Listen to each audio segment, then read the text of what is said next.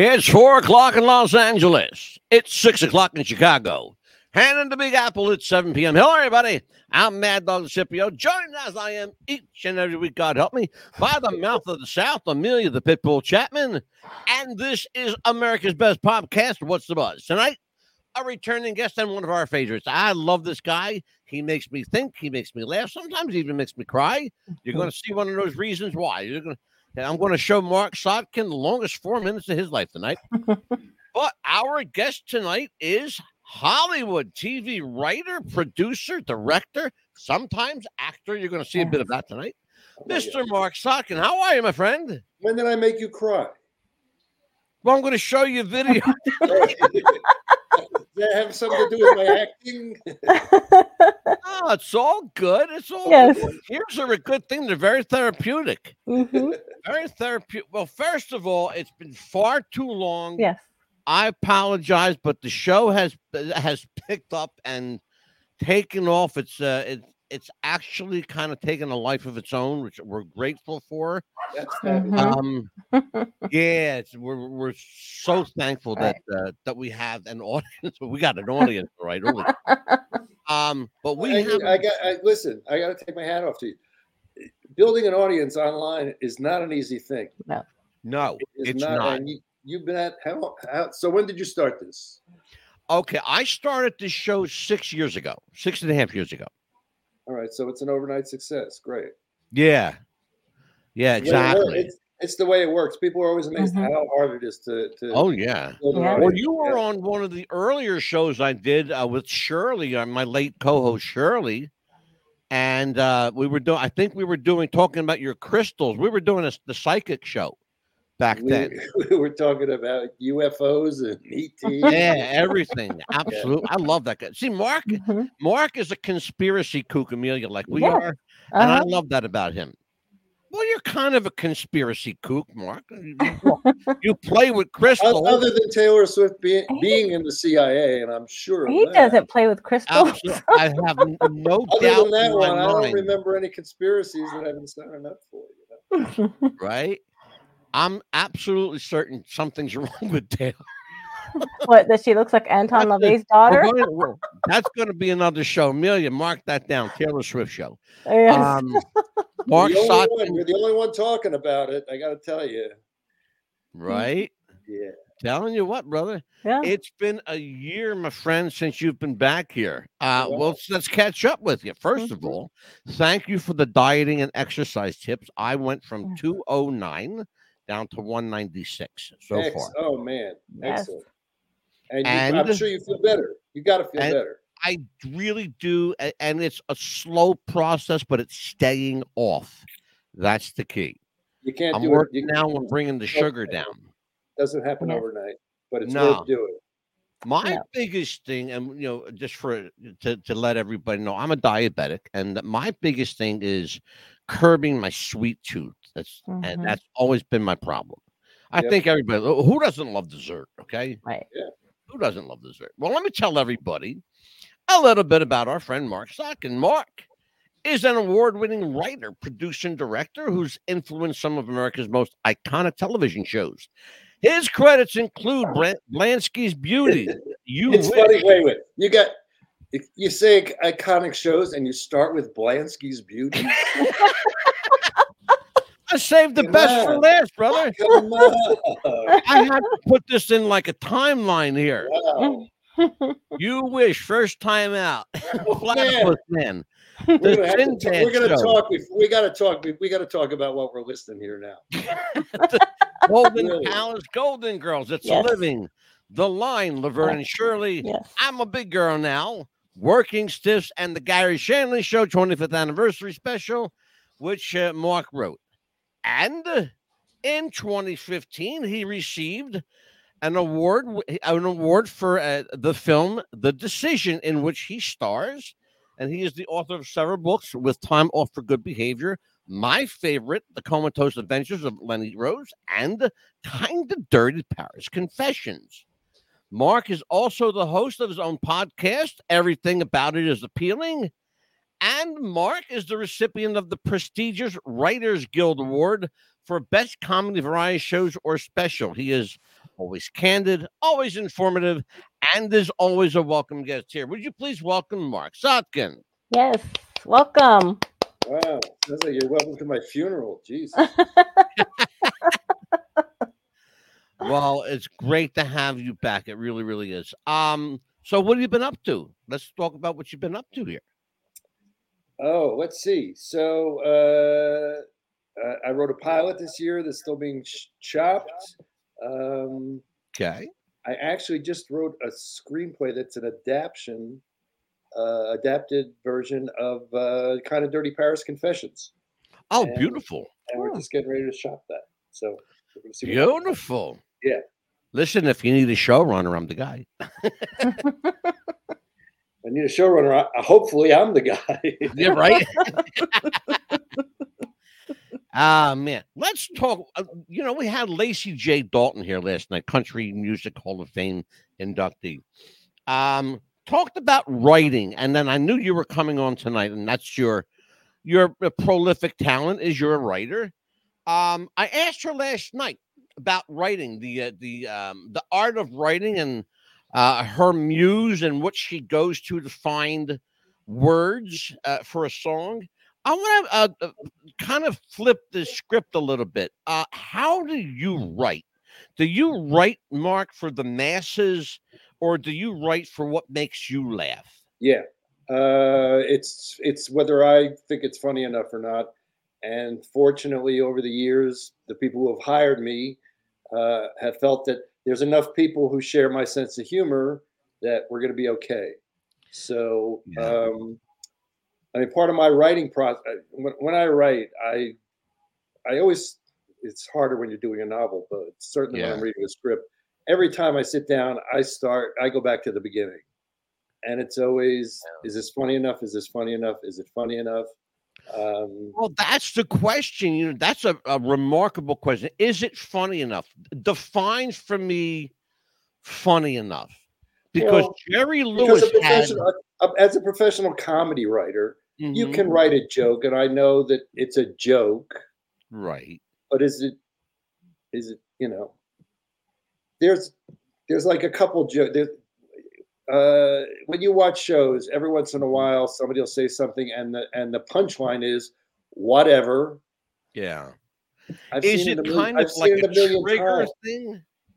Is it is it like a trigger that you know it's like this thing pops in your head and goes, okay, that's the one. Like that that's, That's funny. if you're lucky. Yes. So Yeah. there's writing jokes because you know you need a joke here. yeah. And then every once in a while something happens and you go, that's pretty fucking funny, Mark. Mhm. and, and that's great. I mean, that that's, you know, I've, I've always said, I don't write the jokes. I just get to read them first. I don't Yeah. know how, I don't know how, it's how I'm wired. It's how my brain is wired. Um, and when it's cooking and it's working, uh, it's great. It's fun. Yeah. And, and, Mark, and- you, you I mean, hear there's other times when you're on a show like You Wish, Right. First time out, and you might as well be working in the coal mine. when, it's not, when you it's not good. The hear- cast isn't great. You know, do you hear when you're writing do you hear the joke in your head how how the uh the how it should sound the inflection the the tonality and if if you do how do you get how do you get an actor uh or, or a cast member to to hear it the way you hear it or to say it the way you hear it i should say uh, a couple things there. Okay, Mhm. so first, when I when I'm writing, you know, I'm basically doing improv in my head. Okay. My background when I first went to Hollywood, I was uh, I was actually discovered in an improv show. I, I did a lot of improv. So when I'm writing, I'm basically improving in my head, and like if it's Golden Girls, if I'm writing Dorothy, what would I say if I was Dorothy Mhm. here? yeah exactly Dorothy's. What would I say if I was now? if- you get lucky, now a character like Dorothy um, Yeah. uh, on Golden Girls had very much the, my sensibilities. So I could write all four of the ladies. Yeah. My favorite was to write her, that character. Um, I'm cynical. I'm, you know, I'm all those things that that Dorothy was. Um, Yeah. So, yeah, and sometimes you're working on a show and the characters aren't as clearly defined, Mm-hmm. and, and that makes it tougher. Um, so yeah, I think it- it's fair depends. to say on, and, on and, and, and just wait. The, the other part of that is, and sometimes you'll write it how you hear it in your head, but if Mhm. you have a great actor, they're going to bring something else to it. yes, That, and that's where I was going to go. absolutely. I was going to go there because I have a question for you, and I don't know if there's a defined answer to this, but clearly on the Golden Girls, every one of those actresses were hilarious, Mhm. They- and They, they all all hit home runs. They all hit home Yeah. runs. every one of them. But Right. there was a special emphasis. I, as a viewer, I see it. I, I don't know if maybe I'm looking at something, you know, in, in a prejudicial light, but to me, um, Dorothy always had the that you know the home run lines. She always she was always the go-to.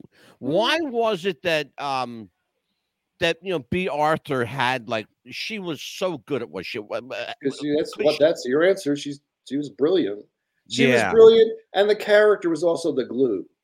Yeah, true, true enough. Yeah. yes, So And she she always was- had that look. they, they were all funny, but she, you know, uh, her character was certainly less silly, yes. for lack of a better word, than the other Yeah. characters. Mhm. Was it hard to write for Betty White? Because she just seemed like Betty just seemed like a- no, Betty was very easy. aloof. Was that? I- I, I got to ask you. No, she, God bless her, she's gone now. Um, but she just had this. I have a feeling that she was smarter than she appeared, because she always Oh, appeared. She, yeah, She's that's what I want to get to. She she always appeared like in interviews and on television. She always appeared aloof, like no, she was of like- Betty. Not at all. yeah. Yeah. No. Um, so here's the thing. So Betty, Mhm. Yeah. uh, Betty was really fat, really quick, Mhm. really fast, and devilish. Okay. well, okay, that's what I'm She- getting at. There you go. she- Go ahead. She loved if if we would write something that was a double entendre. hmm Her favorite. Her She loved just- to go for the dirty. Yeah. Oh my god! Directly to the gutter, but Yeah. doing, but do it so well. And she was just herself, was just so mm-hmm. fast. And So, she no, seemed like such I a lo- I sweet loved- woman. They were all great, but Bet- Betty was, you know, I'd grown up watching Betty, so mm-hmm. Yeah. it, it was a thrill. Yeah, I, Betty and I got along really well. Amelia, you know what I'm talking about? She Yeah. seemed like such a sweet old lady. She did, and then know? And then sometimes she'd come up with just the funniest things, like, "Oh yeah, she got pregnant, but her husband was stationed miles a thousand miles away, but somehow that thing flew and all from thousand miles away, and she ended up having the baby." I'm like, "Uh, Rose, think, how could it fly from thousand miles away and she got pregnant? Think about that." By the way, Mark, she knows all your dialogue verbatim. and then you know that look- Questions, Amelia, from Mark. and then I loved also how you know how you would write for uh Bea Arthur and that look also she always had that great look. And that was the did that and that was also the brilliance of the director uh, Terry Mm-hmm. Hughes. So Terry Hughes was the one who developed. You know, when they were around the kitchen table, hmm someone would say a joke, and then Terry would go reaction from Bea, reaction from Rue, back to Bea, over to Estelle, and he would take a joke that was, you know, a 10 second laugh and turn it into a 25 second laugh Yes. because of their Yeah. reactions, uh, and that and that's their brilliance. You, it's not like uh, anybody was writing uh, and the ladies react. You know, you didn't have to do that. Uh, you just had to get the joke that was funny, and and and part of that was we shot in front of a live audience, so he would keep it going as long as the audience was laughing. Mhm. So That's Yeah. fantastic. Remarkable. And when Go you ahead, would Neil. sit and when you would sit like in front of a table read to to read the show before you went on air, did you guys change anything before a table read? uh, so my job was it's writing, writing, writing, writing, writing. So Mhm. part of my job I'm called what's called a showrunner. Okay, Mhm. so kind of like a head football coach. Um, I'm responsible for every department, but I don't design the sets. But the set designer shows me what they're going to do. The costumes people, I go to editing. But writing is is my biggest focus, and so I've got to get this week's script ready Mhm. Script that's going to be next week's script ready Hmm. script that's going to be after that and we're going to do 25 episodes so i've got to i've got to keep all those stories going but from so the week before uh, a script goes to the table that whole week we're playing with it and adjusting it until friday which is the day we shoot this week's show. But for next Mhm. week's show, I will go in a room with three or four people who I trust, and we'll just go line by line by line again. Mhm. So even things like, um, you know, and, and this didn't happen. If if Blanche would say, uh, "What time is it?" Mhm. No one just says, "What time is it?" Dorothy's got to say, "Why?" Is the, you got to give Mel Bushman Right. a sponge bath? What, you know? There's got to be There's Is there always a something- comeback. Is, is there Right. something better than just what time is what time is it? So anyway, oh yeah, that would be Friday. We'd go line by line, and then that Monday morning, we have the first table read. Okay. Yeah.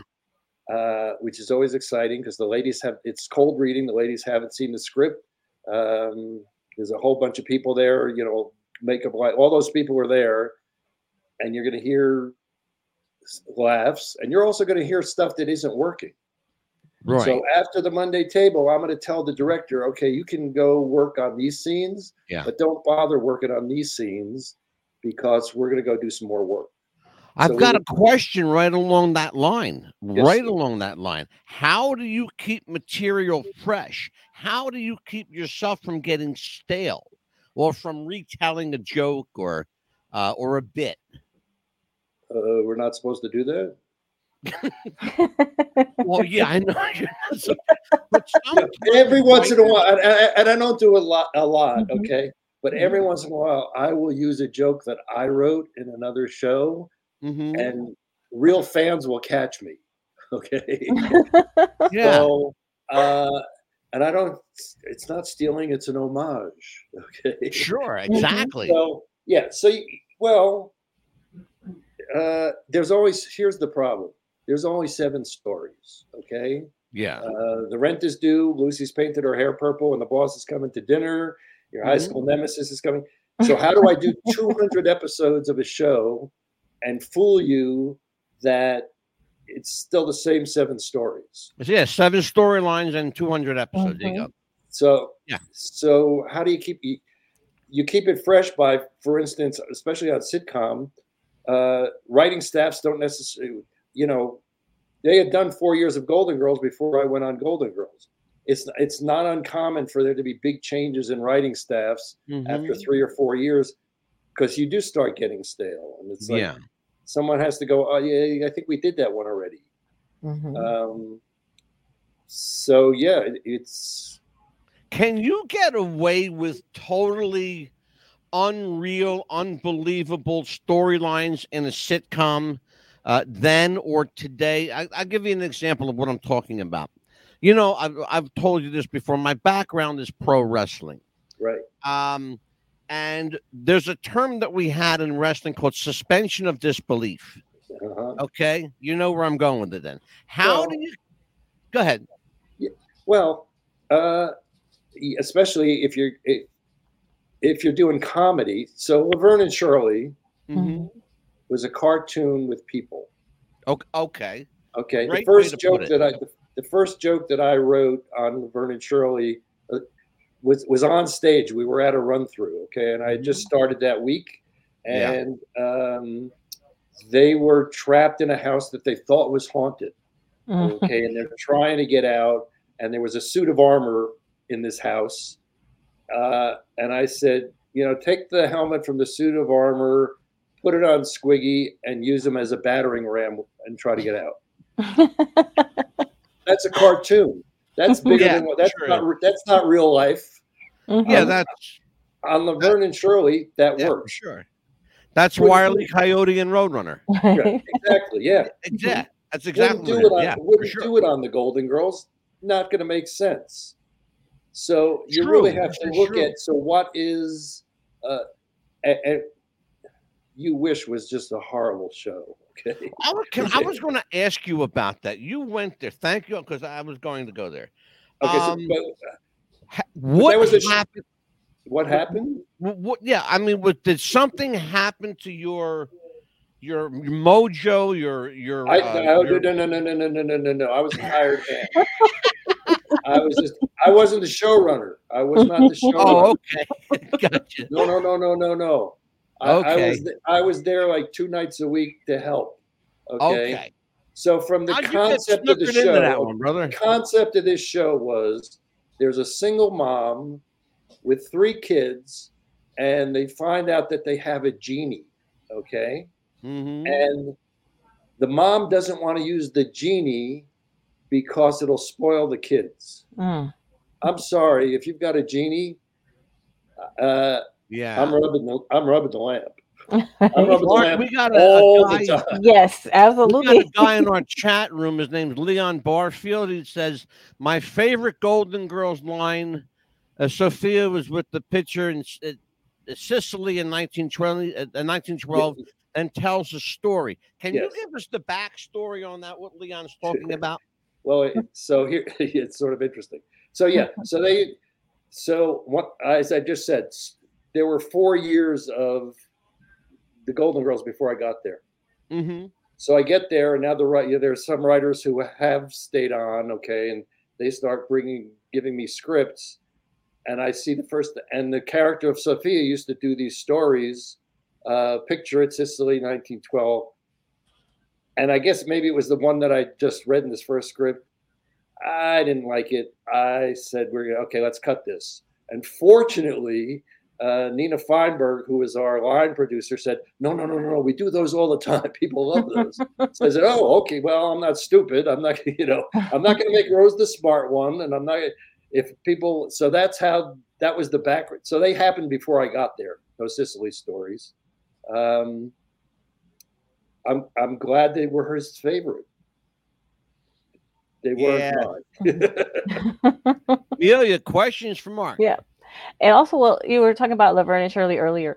Um, what was your least character to write for for Laverne and Shirley? Least favorite Least favorite for? uh uh, between the two of them, Yes. or uh, oh, oh, um, didn't have a least favorite. They would Sure. both on different weeks just blow me away. I mean, I go to Mhm. editing and watch it. You know, um, in person, Cindy Williams wasn't somebody who you know blew you away. The camera loved Cindy Williams. Mhm. I'd go to I'd go to editing and go, wow, man, you know, and they were just both brilliant physical comedians. It wasn't. It, uh, it was a contentious place to work. Okay, when, Right. when I got Yeah. there because Cindy had just had the entire writing staff fired, Hmm. and so Mhm. we were brought in. Uh, myself and Chris Thompson and Judy Askins were brought in uh, as the new writers, and at the time, Laverne and Shirley was the first show that the Inquirer really covered Yeah. because the fights between Cindy and Penny were pretty much public knowledge. We yeah, we heard about it too. Yeah. That I should tell people that uh, the, what Mark is relating can be told, uh, can actually be read uh, in a semi autobiographical format Yes, uh, with time off for good behavior. Yes. yeah, with time off for bad behavior. Uh, for bad, Oh, I'm bad sorry, for behavior. bad With time off for bad behavior, and all three of those are available on Amazon. Yes. There you go. Mhm. Yeah, there you go. So Uh, uh, let's talk about this working and writing for people. Let's, and I'm going to stay along this theme. Okay. Working with and for people who can be, let's say, hard to do business with. Um, Is that is that Is French that- for pain? is Is that, that French for is that French for pain in the ass? yeah, Okay. exactly. Okay, Uh, is I, I'm just checking. I don't speak Right. that much French, so do you do you i want to do you continue to write the way you know how to write or do you alter your style to suit certain people to keep them happy. How how does that? It's a it's a tightrope, I'm sure, but which way uh, of the rope do you kind of lean toward? So on Laverne and Shirley, Mm-hmm. um, both of them and Lenny and Squiggy uh, had very strong ideas about what they wanted to do and, how- and how it should sound. Mm-hmm. Uh, and, and I may have told this story even on the show before. Forgive me if I have. So I would get a call on Laverne and Shirley that would say the ladies would like to see you on stage, Okay. and I would call my wife and say uh, I'm not coming home tonight because I would know we're going to go down there and we're going to see something that has absolutely had nothing to do with the script. Yeah. but it's really funny. So now we have to do a big rewrite that night and somehow make this make sense. Yeah. I go to work on uh, Golden Girls number of years later, and it's like two weeks in, and uh, I get a call from the stage, and they say the ladies would like to see you on stage, and I'm like Pavlov's dog. It's like, oh man, what the hell have I signed up for? And I go down there, and Betty White wanted to change the word this to that. I don't want to say this one. I want to say that one. I, just this once, Betty, but let's not make a habit of this. And and she laughs Right. about it. Um, so it here's the thing. Because I survived Laverne and Shirley, producers used to get fired all the time on that show, and I never got fired. I got to work with people like Danny Thomas and Bea Arthur Yeah. and, and Gary Sham, big stars, Mhm. and people who had reputations of being hard to work with. yeah. All they wanted was good. Yeah. Okay. Now, Mhm. if you're working with somebody who's not great Yeah. And they're a pain in the ass, They just did a long night for you. that's a pain, that's a pain in the ass. Well, let me let me talk to you about that because as you're telling the story, I'm thinking of something here. Um, this story that you tell, I'm sorry, that story that you tell yes. about Betty White, yes. is it because she knew that she she knew her delivery style? Is that is that Yeah, where yeah, yeah, and she was just more comfortable saying it that saying way. that instead of Mhm. this? Yeah. And on Golden Girls, and actually every show that Witt Thomas did, so they Mhm. did, um, uh, you know, Soap and uh, all, the- all the shows that Witt Thomas did. Sure. It, it was a very writer centric company. They had so much respect for the written word. The lady, Yeah. when everybody, and it's, you know, it, it's really rewarding. When people talk about Golden Girls, they talk about the acting and the writing. They talk, they always talk about the writing, and the ladies in all their interviews talked Mhm. about the writing. So uh, there was just such great respect for what was on the page Yeah. that un- unless they were really uncomfortable with something or something didn't make sense, and what I was telling before was how much rewriting goes on from that Monday to Friday. Yeah. Because we just see things that it's not funny enough, it's not working, it's not good enough. Yeah. Um, we would shoot two shows on Friday: a four o'clock dress rehearsal Right. and a Mhm. seven o'clock real show, Yeah. and both in front of an audience. Now, the four o'clock Mhm. audience would tell you stuff that we thought was funny all week, not so funny. We're rewriting in between those two shows, Wow. and those ladies will do the new jokes. So, Hmm. yeah, the writing was great because also the acting was great. We knew how hard they were working. Yeah. On Laverne and Shirley, there was less respect for the writing, and it was my my only regret about Laverne and Shirley was that we none of us we were all really pretty young, and none of us were mature enough to understand that our creative process was just difficult. Hold that thought. I'm going to go right there, but I'm up against a hard break. We'll be right back after this. Cool. Step one, train the people only to consume. Step two, infiltrate adults with the news. Step three, indoctrinate the children through the schools and the music and the apps on the phones that they use. Step four, separate the right from the left. Step five, separate the white from the black. Step six, separate the rich from the poor. Use religion and equality to separate them more. Step seven, fabricate a problem, made a lie. Step eight, put it on the news every night. Step nine, when people start to fight and divide, take control. This is called situational design. These made iHeartRadio the fastest growing music app in the U.S. Why?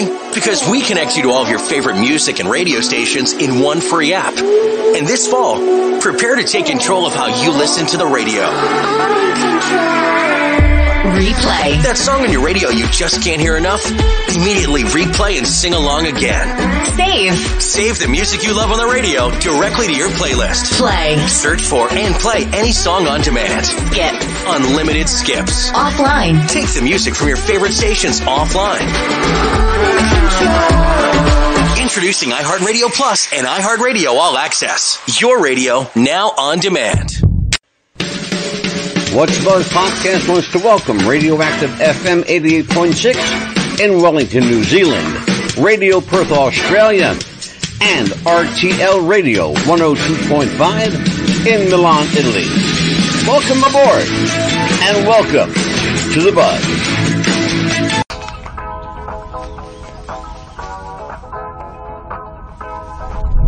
Hey Max, what's going on? I'm X, and from this moment on, I'm going to be your own personal AI DJ on Spotify. Let's go.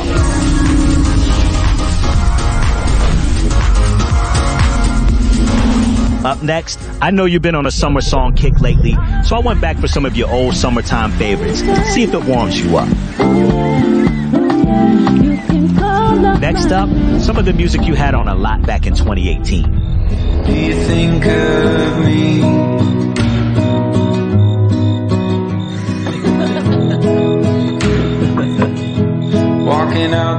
All right, Max, let's get you out of your feels and switch up the vibe. You've been into dance music lately. I got this brand new release to get you moving. Introducing DJ, the best of Spotify made just for you one tap away. Powered by AI, delivered by me, your very own DJ. We are back with What's the Buzz, America's Best Podcast. I'm Mad Dog Scipio, along with Amelia Pitbull Chapman, our special guest tonight, television writer, producer, director, Marc Sotkin. Mark, when last we left off, we were talking about uh, young writers, um, temperamental, contentious stars. Is there ever an acceptable time to blame an actor or actress for their difficulty? And if so, what I, I don't know if I'm going to say what are the the circumstances that one might do that, or do you never touch, you never broach that subject? Uh, I never did. So, um, you know, I I didn't create Laverne and Shirley. I didn't create the Golden Girls. I Right. was uh, I was hired on on well-oiled machines. Okay, right. So it's not would never be my place to, you know, to do that. You mentioned earlier uh, one one of my favorite shows. Even I still watch it now in, in reruns. Uh, Soap. Yeah. The, the writers of that show, and I'm I have a, a soft spot in my heart for writers because I like to write. Um, that was comedic brilliance at its absolute best for four seasons. So, so what's amazing, truly amazing, because so that was a Witt Thomas Harris show, and I was there doing "I'm a Big Girl Now" while they were still doing soap. So I got Mhm. they were doing 22 shows a year, written almost exclusively by Susan Harris and Stu Silver, two people. Yes. I had probably now some of them were teams, so there were I had like 12 writers on Golden Girls. You have a writing staff when you're doing that much work. The the the, the it, it is just amazing. And and Susan is is the person who created Golden Girls. Right. Um, you know, as well as Empty Nest. and Just Mhm. brilliant, brilliant, brilliant. But to write that volume of material with two people uh, and for it to be as good as as that Yeah. was, and, then you know you're still watching it, uh, is extraordinary. And so, Mark, the question then becomes where does that kind of gift come from? Cocaine. Uh, you may actually, you may be on to something. I actually, this I'm not even kidding, folks.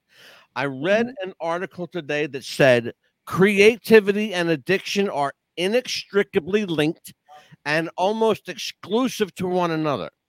So let's talk about that. Okay. So, Um, so how A, high do you I have to don't, get? I don't, I don't think, s- I don't think Susan was doing cocaine anyway. Anyway, so uh, the creative process is as much fun as, as it is, Mhm.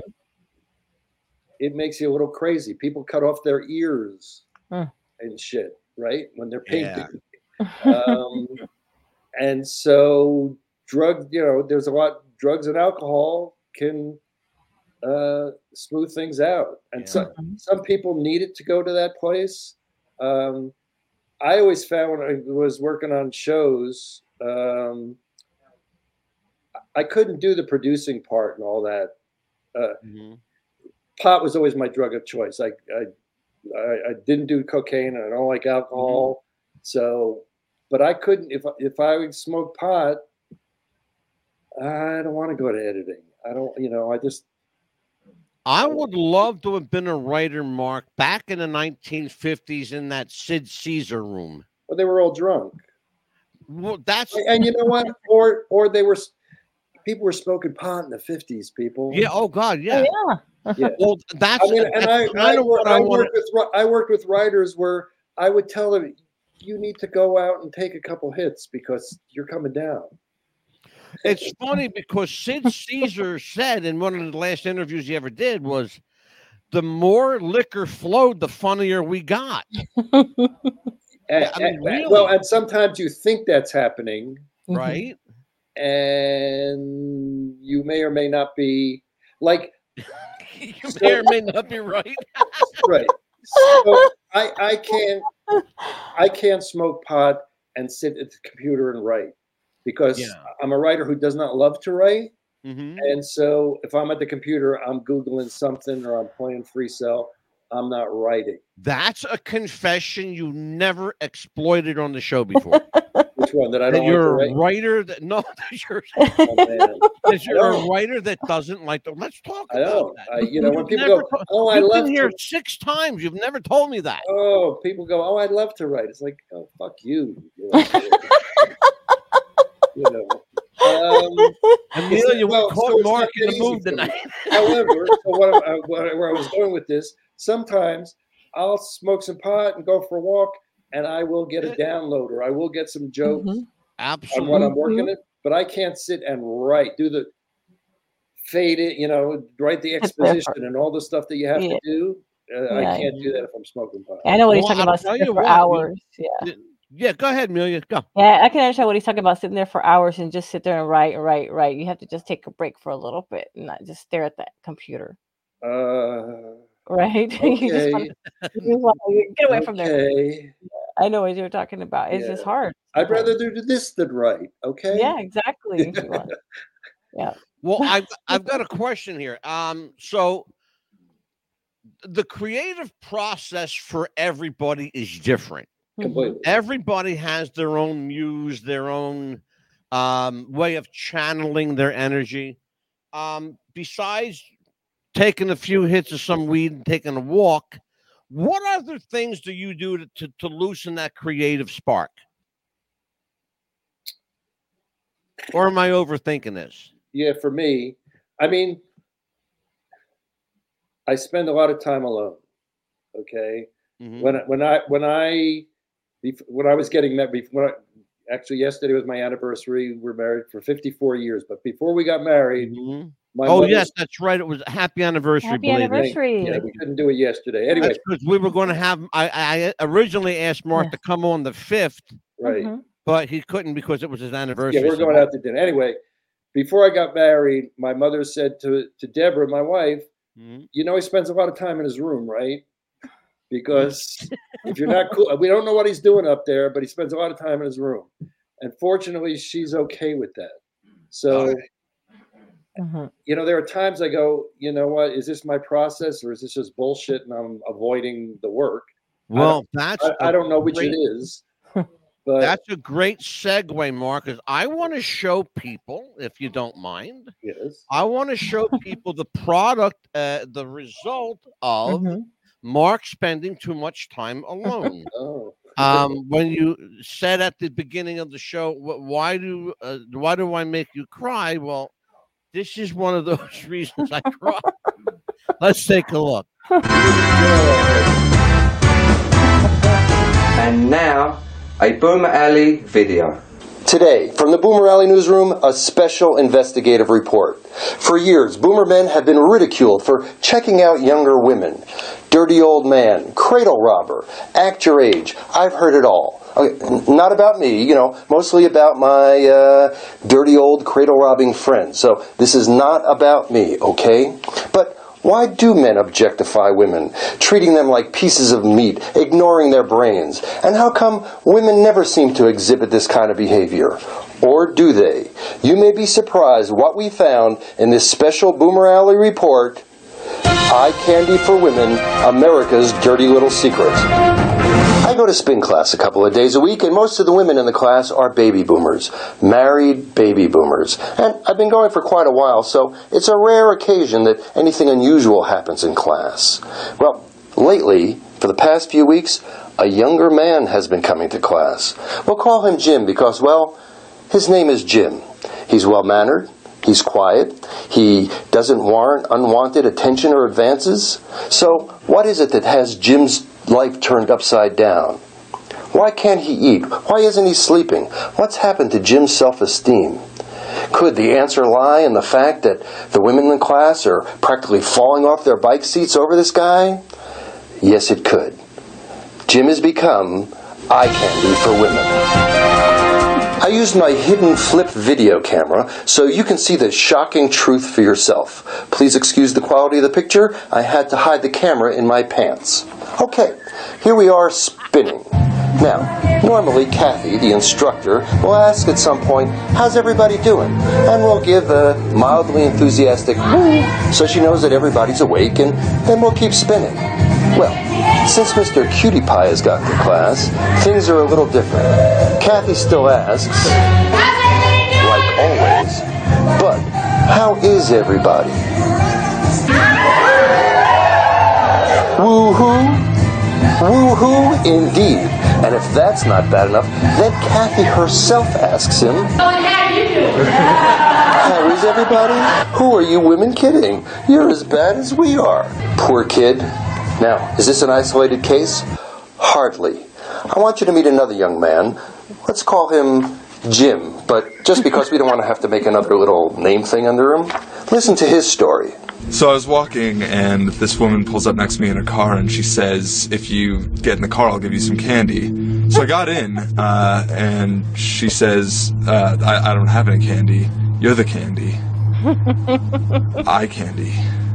I dropped out of college. Uh, I thought about becoming an exotic male dancer for a little bit, but I, I can't really dance, and my mom won't let me. I haven't been sleeping at night, and I've been breaking out in a sweat every time I hear Katie Couric say the words stimulus package. After that spin class, I asked Jim how he felt. Well, you know I've got a brain. I'm not just a piece of meat. This is dirty. Do you hear that, ladies? I'm not a piece of meat. I have a brain. That's right. We men have feelings. Sometimes we. we hurt. I'd like you to think about that the next time you're checking out some young dude. And for your boomer guys, next time you decide to look over some young miss, well, I think now we're pretty much off the hook. Enjoy. That's what I think. Let me know what you think. I'm Mark at boomeralley.com. That makes me laugh every fucking time I watch it. That's hilarious. Where did that come from? You got it. You have to fill me in. That's hilarious. That's four minutes. It's probably the longest four minutes of your life, but it was four minutes of fucking brilliance. Well, it was it was true. I, I I took a lot of spin. I actually wound up teaching spinning for a long time. I was a spin instructor, but that's when I was still just taking spinning. And yes, it was a class with mostly people in my demographic, and this young guy showed up, and yeah. so, I mean that, that so that was Boomer Alley, and uh, that was kind of a, a weekly video that I did for a few years. Uh, made a couple hundred, over a hundred of them, maybe 200. I don't know how many. Um, you can find them on marcsotkin.com. yes. so they're all there, and uh, yeah, Well, Mark, let me ask you about that. Does real life make great fodder for um for comedy? That- well, that's all. We all poop, and we all find it funny. I so my three-year-old granddaughter, okay, um, started telling knock knock jokes, and she goes knock knock, who's there? Orange, and she still doesn't get the idea of, of punchlines, Mm-hmm. and no one's doing it. She goes knock knock orange, and nobody cares. a couple of weeks ago, my son sends me a video. She goes, knock, knock, who's there? Poop. Okay. Now, and everybody is dying because this three year old is saying poop. I'm sure they figured it out at preschool that, poop, you know, that that's Oh. around when you start figuring it out. Farts are funny, poop is funny. We all, it's, you know, it's just the human condition. So only real life is funny. That's remarkable. How do you take kind of I want to go like in this direction. How do you take uh, a tragic event or um um a real life event that's n- not so funny and make make light of it? How do you get people to kind of see the humor in the darkness? So the the best the best thing I think maybe I've I've written ever, but the best episode I've ever written um, on Golden Girls. Mm-hmm. Uh, it's called Ebb Tides. If you have Hulu, it's season five, I believe. It's called Ebb Tides Revenge, and in Golden Girls there was a character who was Dorothy's brother, Sophia's son, Yes. Phil, who was never seen. Okay, Right. but he was a cross dresser. Mm-hmm. And they Got always it. made Okay, yeah, jokes yeah. about cross dressing, I remember. and I killed Phil. Okay, so I did that funeral. Mm-hmm. Um, so there's very touching parts of it, and there's very funny part. I mean, he was a cross dresser, so that makes it somewhat easier. Yeah. Um, people laugh at, you know, um, Is that the episode, Marcus? Uh, sorry to interrupt you, Yeah. but I, if I'm I'm remembering this right, I, I and I hope to God I am.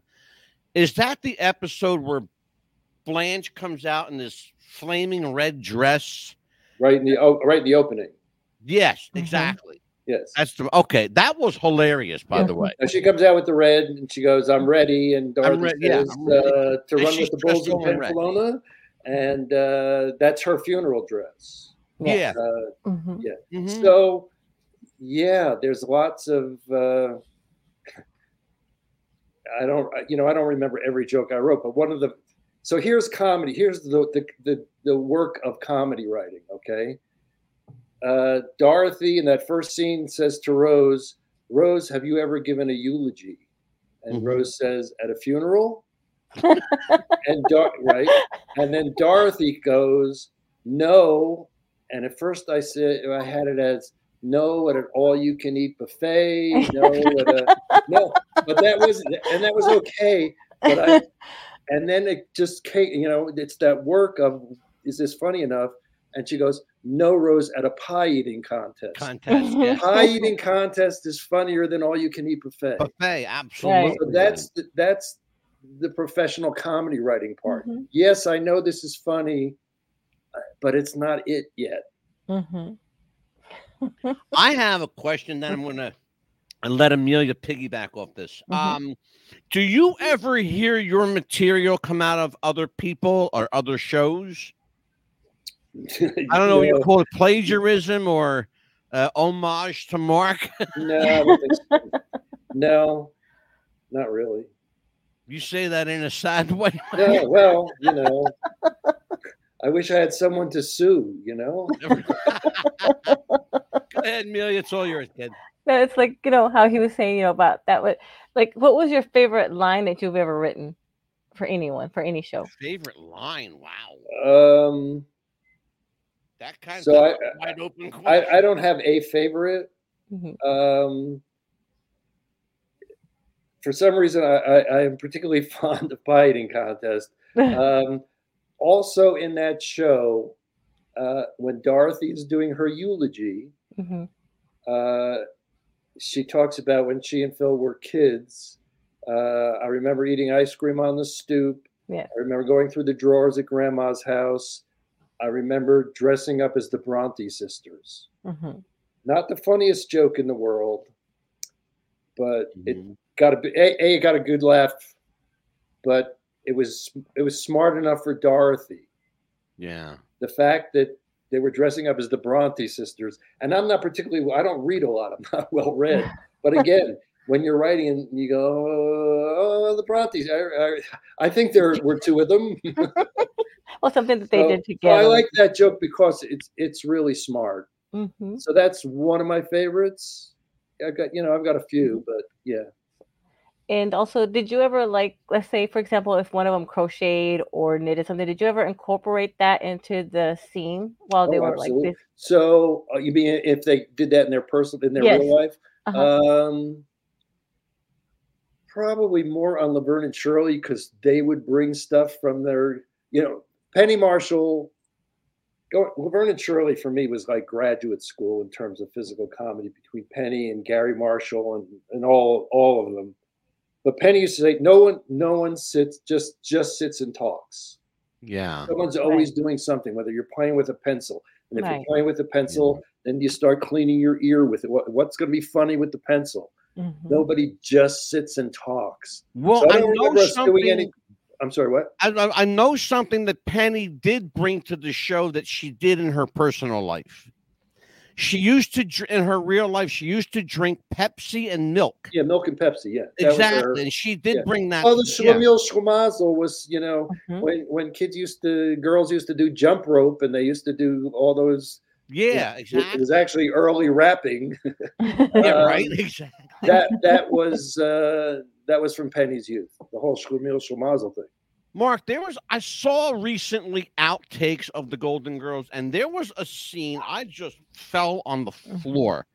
It was an outtake of uh, Betty White, uh, Rue McClanahan, and Bea Arthur sitting at a round table, and apparently Betty went up on her lines. She forgot completely what, and she started to go into the spiel. She started to make up a story on the spot, and it got more elaborate and more exaggerated. And I could see, you know, um, and Bea Arthur was pretty, you know, stout faced. You know, she never really showed much, but I saw her like go like this, and she was turning, and Rue McClanahan was just like lost it. What, did you ever? Was it ever appropriate to take a moment like that and use it in a show where they just completely lost it and just No, uh, first of all, they that didn't happen very often. There, Mhm. there weren't a lot. You know, there wasn't like a big blooper reel for the Golden Girls. Um, you know, they might go up on a line, and then you go back and you shoot the line again. Um, Right. But the answer, no. The answer is no, because you'd be, you know, getting off story. Right. Um, I just I thought about that because I saw it. Re- it was maybe two three weeks ago. I saw it on YouTube, and it, was- it was just so damn funny because it was organic. Mhm. And watching Betty White sit there and just embellish upon embellish, it was just hilarious. So And I, she was funny and fast. Mhm. yeah, I was going to say, well, she had a quick wit, boy. Um, did you ever was it ever appropriate and i'll use that word was it ever appropriate if you had knowledge of what of some things that they did in their private life what was it ever okay to incorporate that in a storyline could you ever make fun of that no No, Hmm. No. i was curious about that go ahead bill No, they probably been times. Why'd you do that? uh, you know, they, first of all, I don't think I, I, I, I was never really that friendly with any actors. Mhm. Probably Garry Shandling was the closest because we met before he, he, you know, we met very Right. early on. So we were friends. Yeah. So I I I, I, did never used to spend that much time with actors, so I wouldn't know that much about what was going on in their private lives. So yeah, it it, it didn't really come up. A lot of people translate very well from stand-up comedy to sitcom, uh, and some fail miserably at it. Mm-hmm. Uh, Garry Shandling was one of those guys I thought was far better. He worked at it. Uh, Mm-hmm. Gary, I told I was actually introduced him to the acting teacher that he wound up with. Mm. Um, he worked on his craft. I was going to say because Yeah, he that was, was- Mm-hmm. really good. He was really, really Yeah, good in that no, he show. Worked, he worked very and he, so Roy London was his acting teacher, and Roy, uh, and when he passed away, Ivana Chubbuck, who took over Roy's classes and whatnot, Gary Gary worked every week with the script. Yeah. Uh, He was. I, I really missed it. He was really, really good. Yeah. Um, Amelia, final questions for Mark before we let him go. Uh, just uh, what would you like to promote on the show? of What you're doing, or any books or anything like that?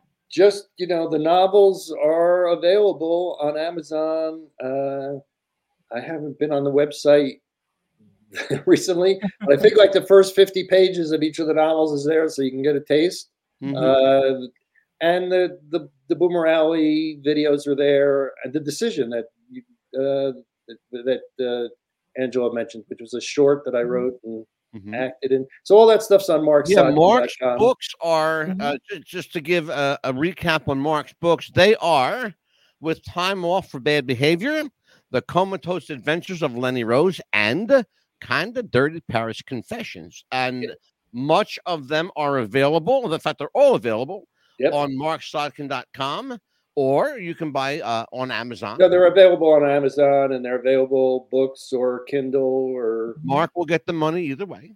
and I know that he loves your crystals, and I know I loved him too. So, do you have any new collection?